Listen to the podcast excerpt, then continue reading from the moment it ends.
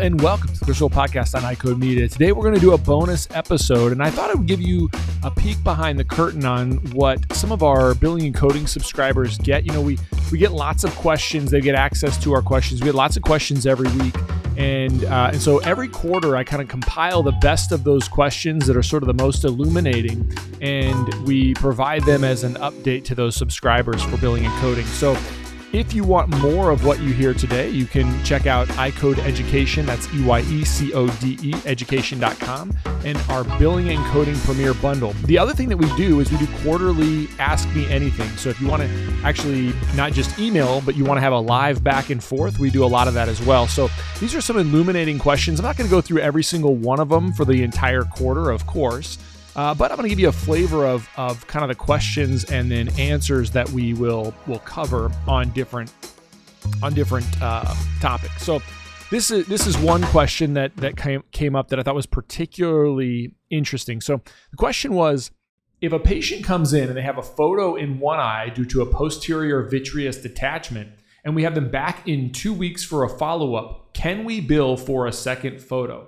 So I think it's a really good question. And, you know, as it relates to a posterior vitreous detachment and the initial presentation and follow up, you know, it really needs to, you need to make sure that your chart clearly shows medical necessity. That's the, the primary thing when we're ordering any test, medical necessity. As it relates to fundus photography, the elements that should be clearly stated in the chart are really eight elements. One is an order for the test with a medical rationale.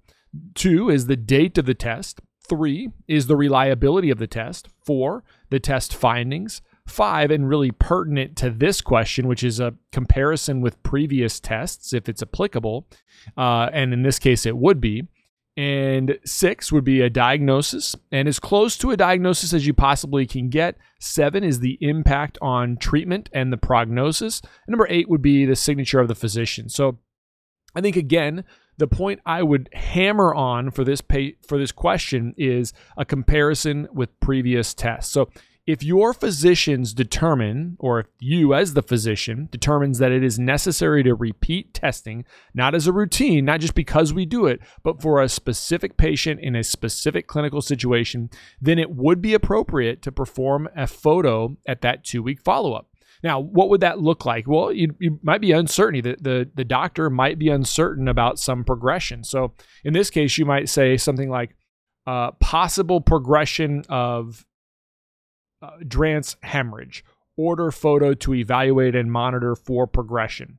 Something like that, or to evaluate and monitor and compare for progression, right? You, you would have some uncertainty within that chart that would would specify why you would need to order that. You might even say, due to uh, possible progression on ophthalmoscopic evaluation, order photo to better compare for changes, something like that, right? That would be an example of, of a general, uh, uh, generally of what you do. So if that's the case, then um, just remember that that photo should be accompanied with documentation of those above eight points, just like you would on the initial photo.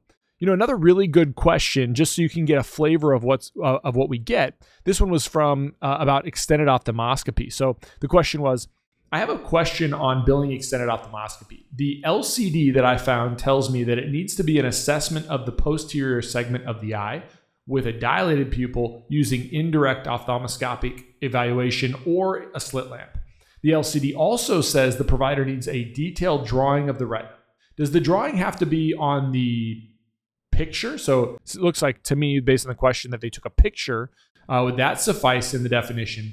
One doctor said they were under the impression that it needed to be a drawing with colored pencils. And if that's so, that cannot be done with our EHR. So please give me some advice, Chris. Well, a couple things on this one um, as far as, as my answer. I wanted to cover really four main points as it relates to extended ophthalmoscopy. So let me attempt to clarify. The first thing i think is important to know is that routine ophthalmoscopy is included in an office visit code whether that is an evaluation and management code 99 or an eye code 92 and it should not be reported separately The definition of extended ophthalmoscopy is a more extensive examination that requires a detailed and labeled drawing that can't be documented in any other way. And I think that's the key point here. It can't be documented in any other way. So, reviewing an image and drawing on that image would really not qualify as extended ophthalmoscopy. In fact, you would use that as fundus photography, right? It, it, it's if it's a better way to document the clinical situation, then that is how you should do it.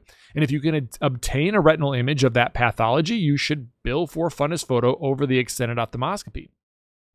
Now, uh, your physicians might like a color drawing in the extent that you would have to do a, uh, an extended ophthalmoscopy. They might like a color drawing, or or somebody in school told them that they were required to draw it in color. That's a common question I get, and and uh, I was actually taught that in school as well. But but based on the definition of extended ophthalmoscopy, there is not a documentation requirement that it has to be in in color for most patients, for most payers. Uh, so so you can. Um, you could use color if it's better for you, but but it's not likely necessary. Well, what is required based on CPT? Well, the drawing should be clearly identified and labeled and appropriately represent the retinal pathology. That's the first thing. The second thing to just know is that some carrier policies do require the drawing to be a minimum size. This is unusual, but sometimes it can happen. Most simply just require that it needs to be clear, legible, and document that pathology.